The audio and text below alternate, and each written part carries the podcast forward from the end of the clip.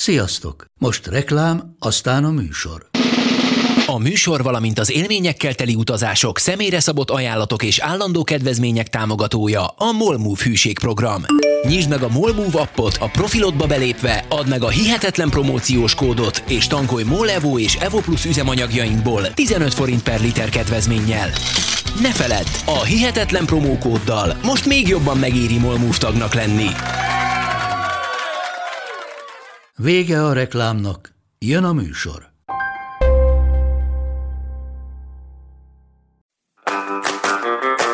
Sziasztok! Ez a Töri Fakt. A Hihetetlen Történelem Podcast érettségi felkészítő sorozata. Tündivel Andrissal és Marcival. készülj velünk az érettségire. Kezdünk! Sziasztok! Sziasztok! Sziasztok! Üdvözlünk titeket az újabb adásban. Ebben az epizódban összevontunk két érettségi témát. Hát igazából egyrészt azért, mert szorosan összekapcsolódnak, másrészt pedig azért, mert úgy számolunk, hogy néha erre kényszerülünk, hogy a végére érjünk a sok-sok-sok témának, és ugye még az érettség előtt le tudjuk ezt a sorozatot. Úgyhogy a mai adásban az uradalom, a földbirtokosok és jobbágyok kötelességei és jogai lesz az egyik hát, altémánk, mondjuk így, a másik pedig a középkori város és lakói, illetve a céhek. Ezekről fogunk beszélni a mai adásban. És hát ugye ez egy középkori téma, és kezdjük talán azzal, hogy hogyan határozzuk meg, mi az, hogy középkor. Így van, a középkor meghatározásánál azért azt is fontos leszögezni, hogy hogyan korszakolunk a történelemben, mit tekintünk külön korszaknak.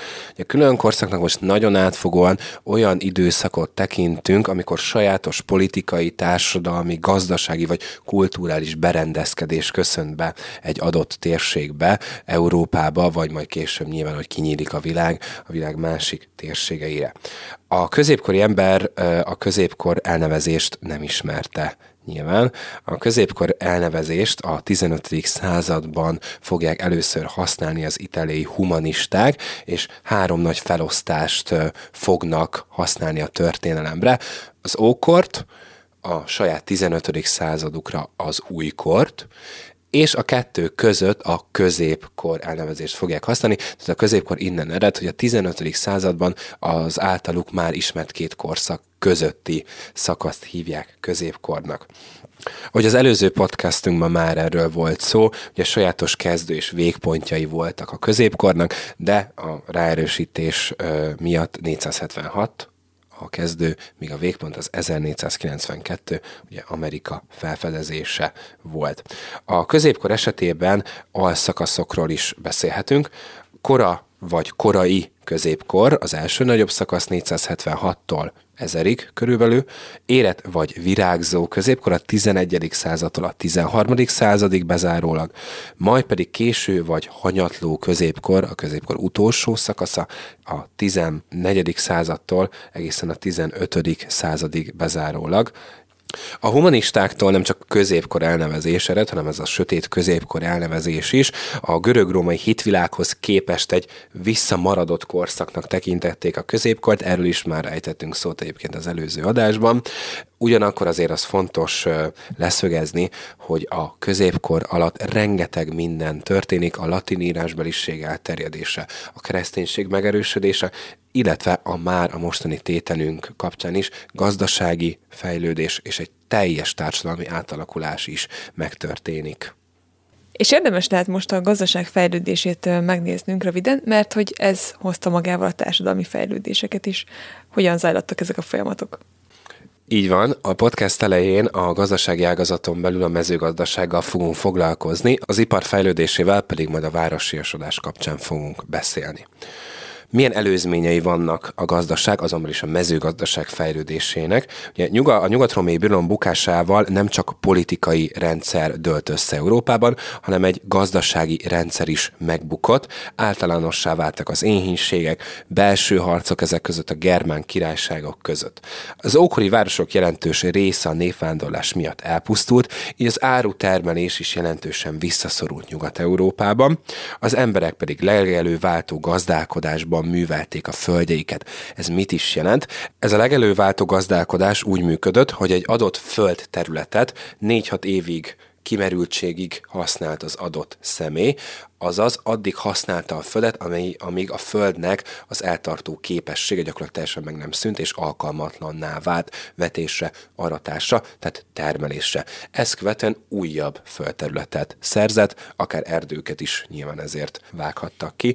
Nyilván ez egyértelmű, hogy egy idő után ez nem vezet gazdaságos termelési formához. Ezzel alacsony terméshozamot generáltak, nem hozott felesleget, nincs felesleg, tehát nincs árutermelés, nem, nincs fejlett árutermelés egészen pontosan, és ennek kapcsán a népsűrűség is jelentősen alacsony a középkor elején. Mi hoz változást? A változást a 8. század fogja elindítani Európában és Európa gazdaságában egészen pontosan, amelynek okai a következők voltak. Hát egyrészt egy jobb életfeltételek keresése, az igény a jobb életfeltételek mm, megtalálására, a nomádoktól átvett technikai újítások, ugye ezek a germán nomádok által behozott technikai újításokról beszélünk, a kibontakozó szerzetesi rendek által felépített kolostori gazdálkodás elterjedése is jelentősen hozzájárult a fejlődéshez, valamint új művelési módok alakultak ki a gazdaságban. Ilyen volt például a kétnyomásos, majd pedig a háromnyomásos gazdálkodás kialakulása. Ha a kétnyomásos gazdálkodást nézzük, ezt úgy tudjátok a legjobban elképzelni, ha egy kört felrajzoltok mondjuk egy papírlapra, és azt két részre osztjátok. A bal oldalát mindig bevetitek, mondjuk búzával, árpával, míg a jobb oldalát meghagyjátok legelőnek, úgynevezett ugarnak. Egy év után cseréltek, az ugarból lesz a vetésre alkalmas földterület, míg az akkor vetésre használt terület ugarként fog tovább funkcionálni. Mi ennek a lényege? Hát az, hogy az ugar folyamatosan pihen ameddig ugye a másik földterületet használja az adott személy. A három nyomásos gazdálkodásnál is nagyon hasonló a séma, kör, csak az három részre osztjátok, szintén van egy ugar, van egy őszi vetés, azaz búza, árpa, tehát takarmány növényeket vetnek el, és van egy tavaszi vetés, ahol főleg zöldségeket fognak, káposztát, répát elvetni, és ez szintén évente cserélik, tehát mindig egy adott földrész pihen. Egyébként számomra teljesen elképesztő, hogy a 8. században kezdték el ezt. Tehát, hogy mai szemben nyilván így mosolyogva gondolok vissza erre, de hogy 8 század, tehát egy 8. században jöttek rá arra, hogy így lehet a legjobban ezt hasznosítani, közben pedig már jó pár ezer év állt rendelkezésre, hogy valami hasonlót kidolgozzanak, csak itt nem tudom, itt a népesség növekedés folyamatos hatása is közrejátszott abban, hogy valami újban kellett gondolkozni, vagy Hát itt azért kellett többek között újban gondolkodni, mert sokkal fejlettebb államok jönnek létre, amik nagyobb fokú árutermelést követelnek meg a lakosságtól, és így van, a népsűrűség növekedése is ezt generálja, illetve az eszközfejlődés azért az ókorban ezt nem tette lehetővé, hogy mondjuk egy háromnyomásos gazdálkodásban műveljenek földeket az emberek. A változást az eszközfejlődés is elősegítette, ami gyakorlatilag előzmény és egyben következménye is egyébként a gazdasági fellendülésnek, már csak azért is, mert a földek ilyen fokú kihasználtsága a régi eszközök számára már nem volt alkalmas, tehát új eszközök feltalálását, alkalmazását kellett megtenniük a földművelő embereknek. Döntő változás hozott például a csoroszjás és a kormánylemezes nehéz eke alkalmazása, amivel sokkal durvább, keményebb földterületeket is fel tudtak törni a, a parasztok.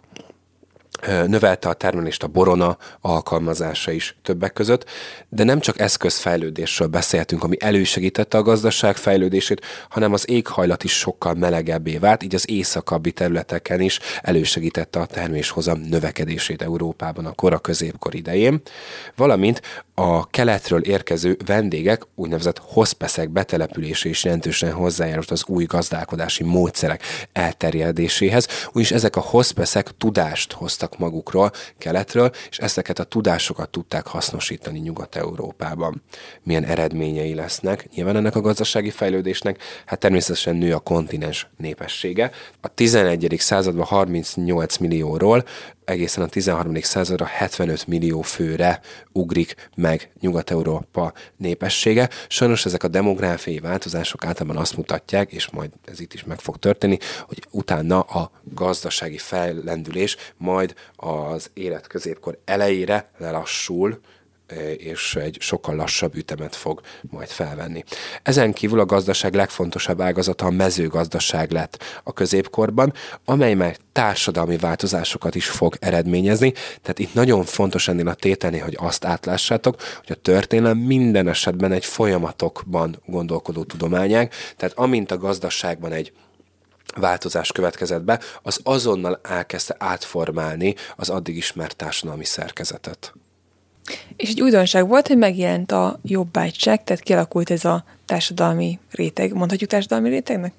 Így van, tehát a gazdasági fejlődés, a mezőgazdaság fejlődés egy új társadalmi réteg megjelenését eredményezte Európában, ez lesz a jobbágyság kialakulása.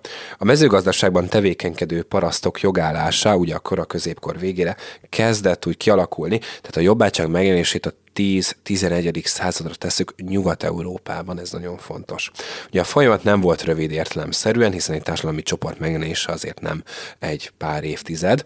A területen és területenként nagyon eltérően fejlődött ki a jobbágyság, eltérő időben egészen pontosan, de összességében azt mondhatjuk, hogy a kialakult jobbágyság a következő társadalmi csoportokból szerveződött meg, egészen pontosan ezekből a társadalmi csoportokból olvadt össze a akkor a középkorban a jobbágyság.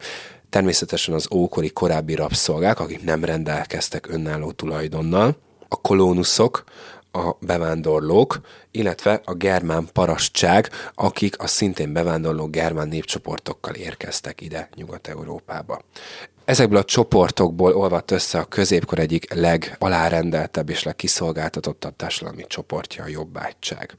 A kialakuló jobbágyság nagyon fontos, hogy csak birtokosa, használója volt a földjének, az úgynevezett jobbágyteleknek, de az nem az ő tulajdonában volt. Telkét viszont örökíthette.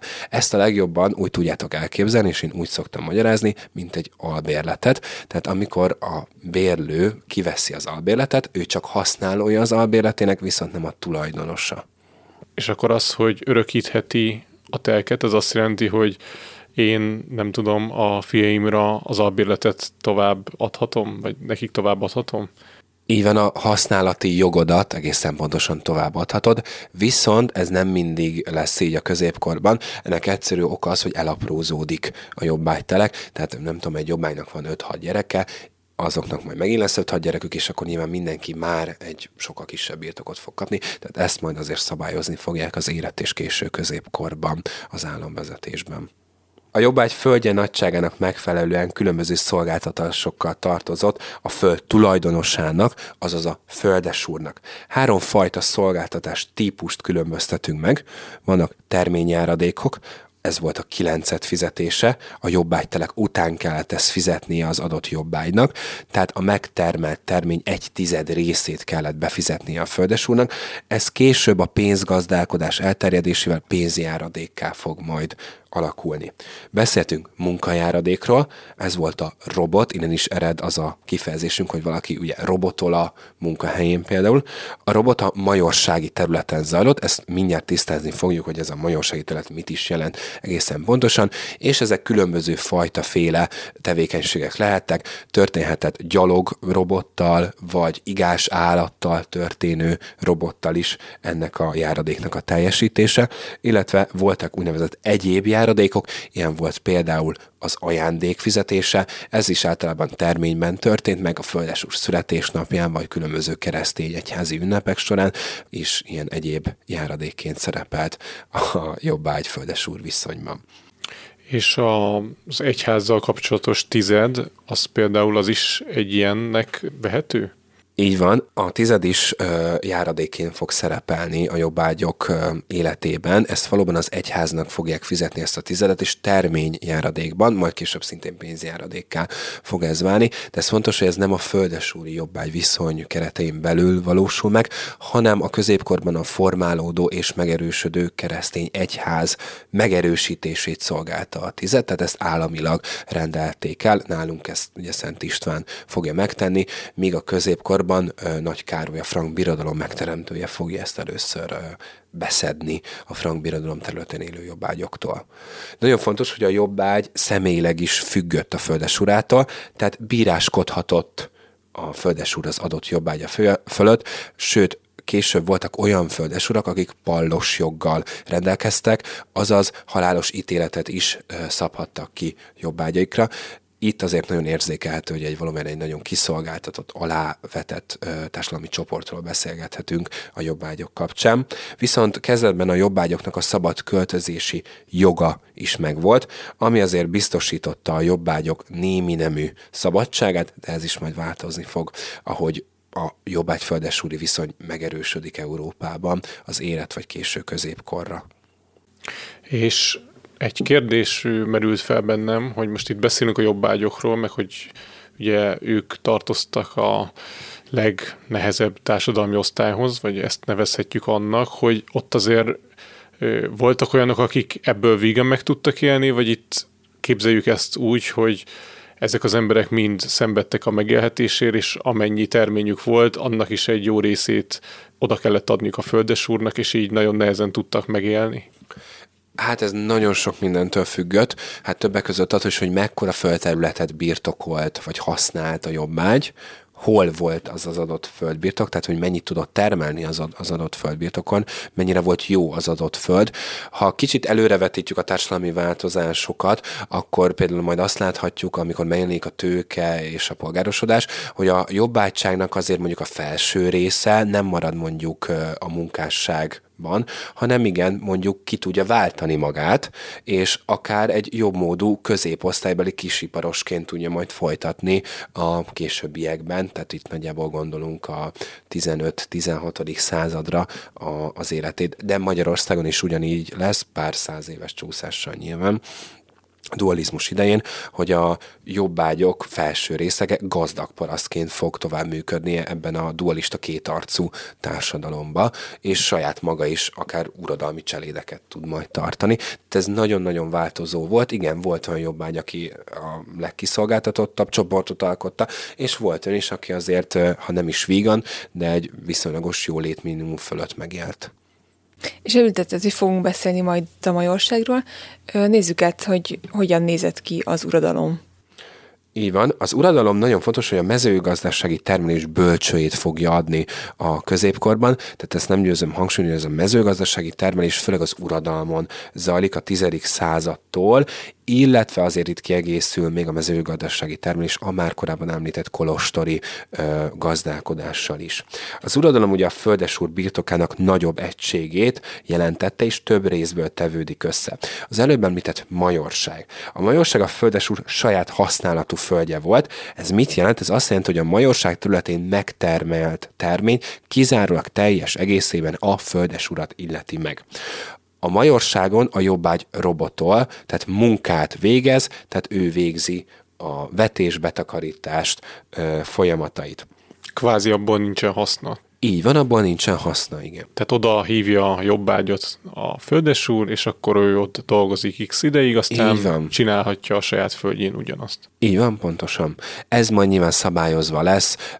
Magyarországon majd Mária Teréziánál történik meg egyébként az első ilyen kifejezett szabályozás, hogy az adott jobbágy hány napi robottal tartozik a földesurának, mert ez nem lesz egységes a második jelentős rész a jobbágytelek. A, ide tartozott a ház, a kert és a szántó, tehát a jobb, azon területek, ahol a jobbágy az életét élte, illetve ahol dolgozott. Ugyanis a jobbágy által használt terület volt a jobbágytelek, ami után a terményjáradékot fizette, annyi terményjáradékot, ahány földbirtokkal rendelkezett, és voltak közös használatú területek, erdő, nádas vagy épp a tó. Ugyanakkor például a fakivágás az nem számított jobbágyi kiváltságnak, úgymond, ahhoz a földesúr engedélye kellett. És hogyha egy kicsit eltávolodunk az uradalmaktól, akkor ráláthatunk a középkori városokra, és erről, erről is beszélünk egy kicsit, hogy hogy nézett ki a középkori városkép, illetve az uradalom és a városnak a kapcsolata, és hogy ezt mondjuk hogy képzeljük el, hogyha mondjuk esetleg a Google Street View-n néznénk rá egy középkori városra, akkor az hogyan néz neki? Alapvető különbség az, hogy amit mindjárt kialakítjuk a városainkat a középkorban, az alapvető különbség lesz, hogy ők mentesülnek ettől a földesúri jobbágy feudális rendszertől, mármint a középkori város lakói mentesülnek, és egy sajátos önkormányzatiságot, egy függetlenséget, egy önállóságot fognak létrehozni, és itt találjuk már az első különbséget az ókori és középkori városok között, hiszen természetesen az ókorban is voltak városok, ahogyan arról már hallhattatok. Ugye az ókorban a városok hatalmi, igazsági központok voltak,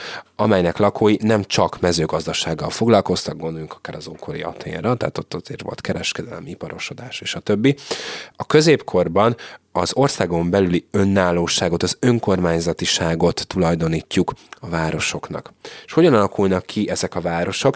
Ahogy azt már beszéltük is, az ókori városok jelentős része elpusztult a népvándorlás forgatagában, illetve a kirobbanó járványok miatt. A földközi tenger vidékén azért maradtak városok, ők főleg a kereskedelem miatt köszönhették a fennmaradásukat. Tehát azt mondhatjuk, hogy jönnek létre új városok Nyugat-Európában, illetve a már létező ókori városok formálódnak át középkori várossá. A középkorban az emberek egyházi és királyi központok köré települtek le, azonban nem rendelkeztek ekkor még önkormányzatisággal. A távolsági kereskedelem a középkorban sem szűnt meg, és ez a távolsági kereskedelem fogja elindítani a városoknak a kibontakozását a középkorban, ugyanis a távolsági kereskedelemben részvállaló kereskedők közösségeket hoznak létre, személyük és árujuk védelmének érdekében. Ezek már bizonyos önállósággal rendelkező úgynevezett telepek voltak, ahol kezdetben ezek a kereskedők telepettek le az önállóságuk és a saját jogaik védelmének érdekében. Ugye hozzájuk csatlakoztak olyan kézművesek, akik a mezőgazdasági termelés fejlődése miatt már iparosként is meg tudtak élni, mert a mezőgazdaságból meg tudták szedni magukat. Ezek a telepek voltak a városok elődei, és a kereskedők vezetésével érdekvédelmi közösségek kialakultak. Ezek a telepek, ezeket kommunáknak fogjuk hívni, tehát azt mondhatjuk, hogy a középkori önkormányzattal rendelkező városok elődjei, ezek a kereskedelmi telepek, kommunák voltak. A városi önkormányzat önállóság, mely már egy olyan viszonyt jelentett, hogy a lakói teljesen mentesültek ettől a feudális aláfölé rendeltségi földesúri jobbágy viszonytól, és jogilag is el, el tudtak különülni a környezetüktől, ezt majd a különböző kiváltságok kapcsán is érzékelni fogjuk. De hogyan is működik egy ilyen önkormányzattal rendelkező középkori város? Az egy alapvető tény, és ismert is, hogy a középkori város élén, tehát amikor már a kommuna keretekből kilépett, a polgármester vagy a bíró át, akiket a városi tanács választott meg. Na már most a városi tanács legfőképpen ugye a városi vezető rétegből, a leggazdagabb rétegből tevődött össze, hát ezek elsősorban nyilván keres, gazdag kereskedők voltak, patríciusokból tevődött össze, a város másik csoportját pedig az úgynevezett plebs adja, ők főleg kisebb kereskedők, kézművesek ö, voltak. De összefoglalóan a város lakóit polgároknak nevezzük. Ez nagyon fontos, hogy csak a város lakóira használatos a polgár elnevezés. Nem keverendő a ma, mai állampolgár elnevezéssel.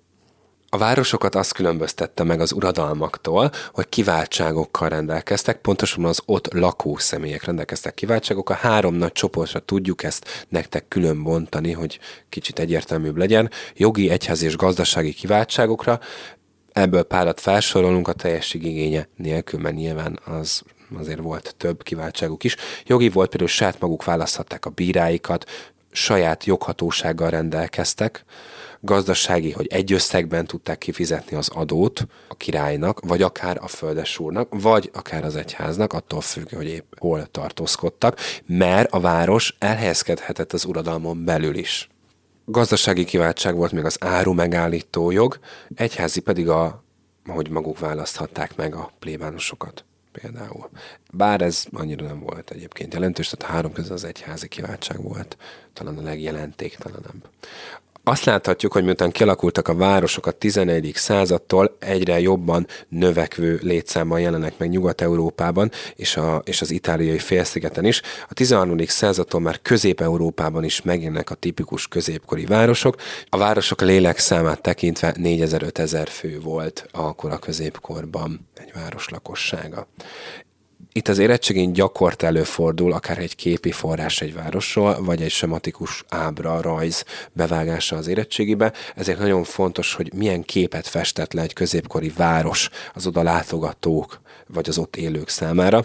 Nagyon fontos, hogy a védelem céljából fallal vették körül a várost, ez minden esetben megtörtént, ugyanis ez egy külön jog volt, tehát a fal állítása, az egy külön városi kiváltság jog volt. Szűk utcák jellemezték, ezzel párhuzamosan, hiszen ugye nem nagyon tudtak hova terjeszkedni.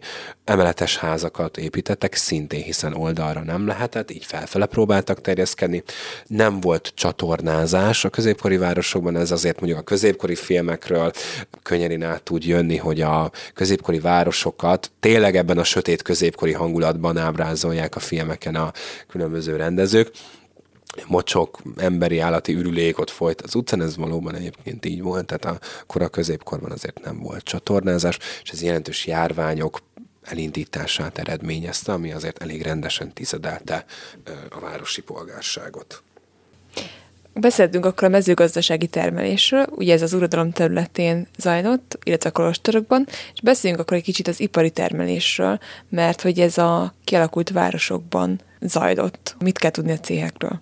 Így van, ez kicsit fura lehet, hogy csak városokban zajlik így az ipari termelés, de azért a kora középkor népességét tekintve ez a fajta mennyiségű ipari termelés elvitte a népességet a hátán, de nem volt szükség egy nagyobb fokú ipar kibontakozására.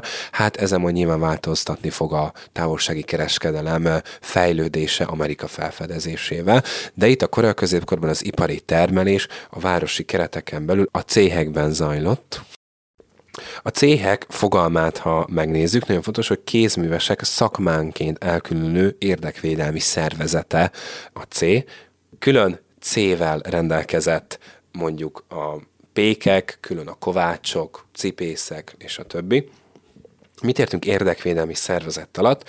Hát igazából a C-nek a célját gyakorlatilag, ami a mester, tehát a tulajdonos és családjának a megélhetésnek a biztosítása. Tehát ezt is látjuk, hogy itt nem feltétlenül a lakosság ellátása a legfontosabb cél, hanem itt egyértelműen a C tulajdonosnak, a mesternek a ellátása. A céhek élén a mester állt, neki voltak azért alkalmazotta is, inasok és legények. A C-mesterré válás azért elég hosszú folyamat volt itt a középkorban. Egy legényből úgy lehetett C-mester, ha hosszú-hosszú évekig tanult a mester műhelyében, a mester mellett, majd vándorútra kellett mennie, hogy más városok más C-mesterének a munkásságát is megismerje, majd vissza kellett térnie a, a, a saját városába, és ott a C bizottságnak el kellett készíteni az úgynevezett remek művét, a mester művét, és azt alkalmasnak találták, akkor nyithatott egy saját céhet a városban. Természetesen ezzel elég nagy anyagi ráfordítást is igényelt, tehát a C-mesterek nem éppen a plebs rétegéből fognak kialakulni, vagy majd megjelenni a cégek szigorú szabályokkal biztosították a céljuk elérését. Ilyen szabályok voltak például a működést szabályozó előírások, tehát egységes árak voltak a céhekben, ezzel egyetlenül kizárják a versenyt, tehát nincs verseny a középkori ipari termelésben a céheken belül a mennyiséget és a termelési folyamatokat is szabályozták, megmondták, hogy miből, mikor, mennyit lehet termelni, és azt milyen folyamattal lehet előállítani. Ezzel is ugye a versenyt kívánták teljesen kizárni a, az ipari termelésből.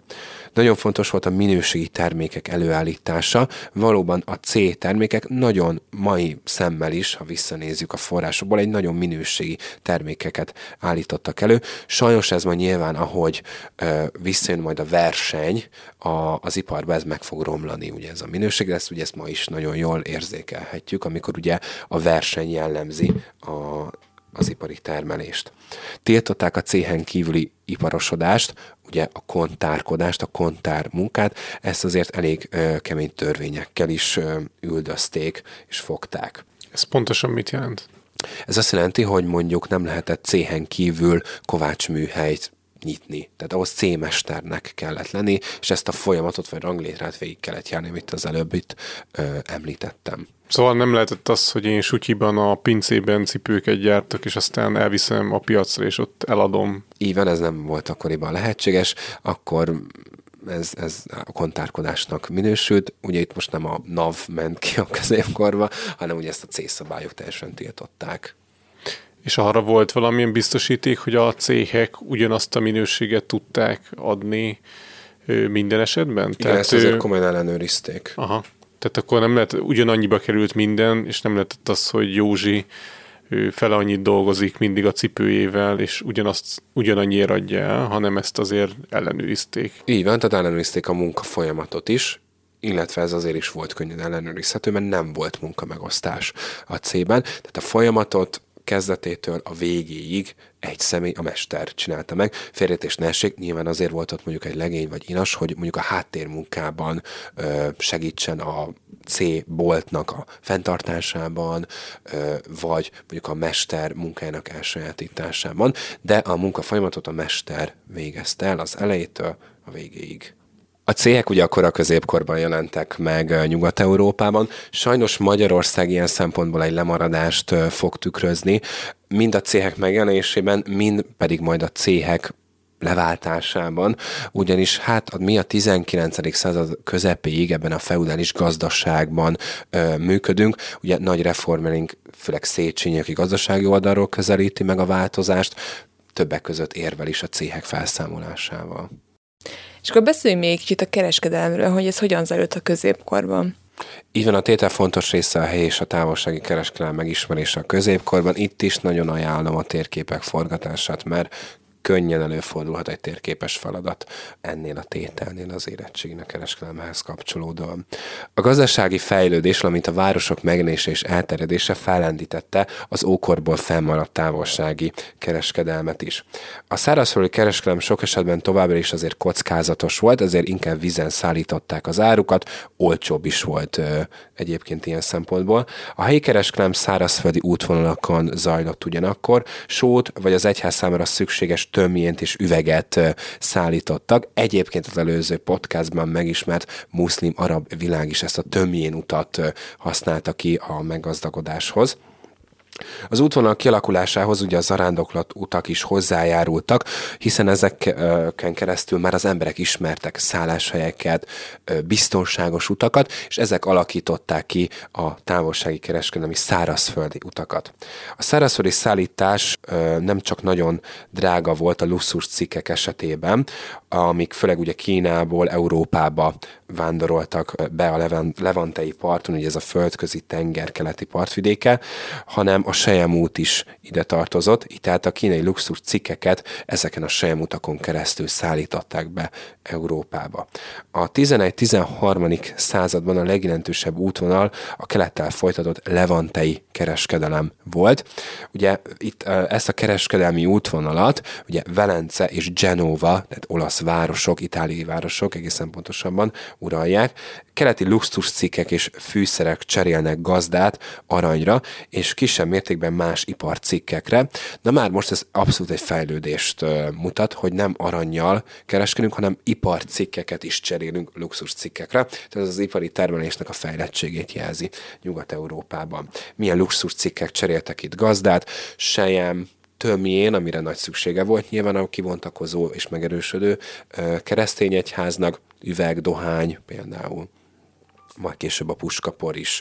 A, hát az akkor már bomló, de a leventei kereskedelemben fog majd beszivárogni Európába.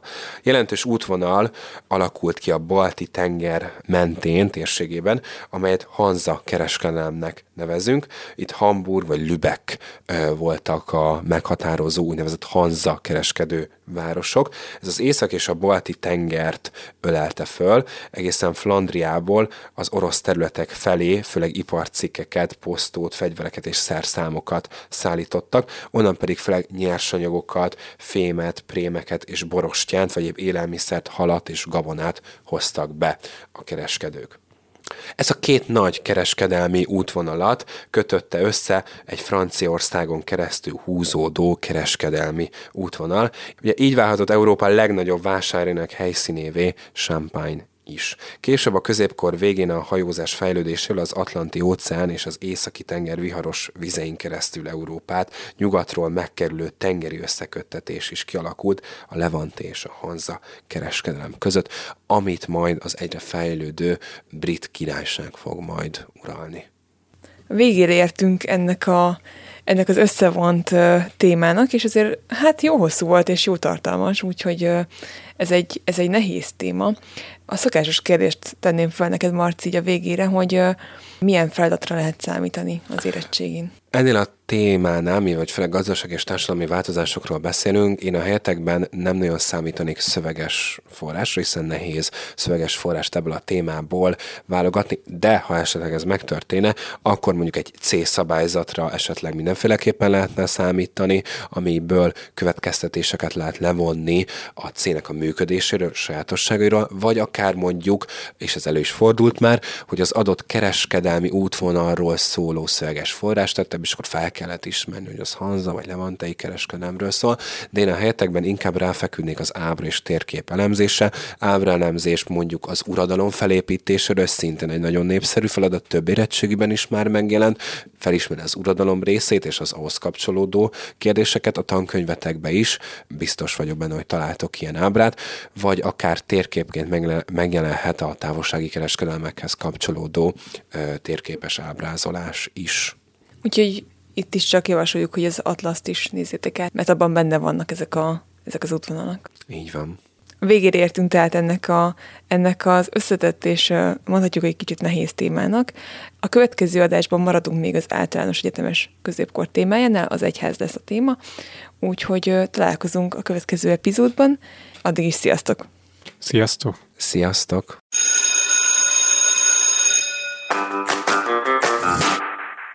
Kövesd a Történelem Érettségi Instagram oldalunkat is, ahol további hasznos anyagokat, vázlatokat, fogalomgyűjteményeket és érdekességeket találsz a felkészüléshez. Ha pedig szívesen hallgatnál érdekes történelmi sztorikat, kövesd a Hihetetlen Történelem Podcast csatornát is.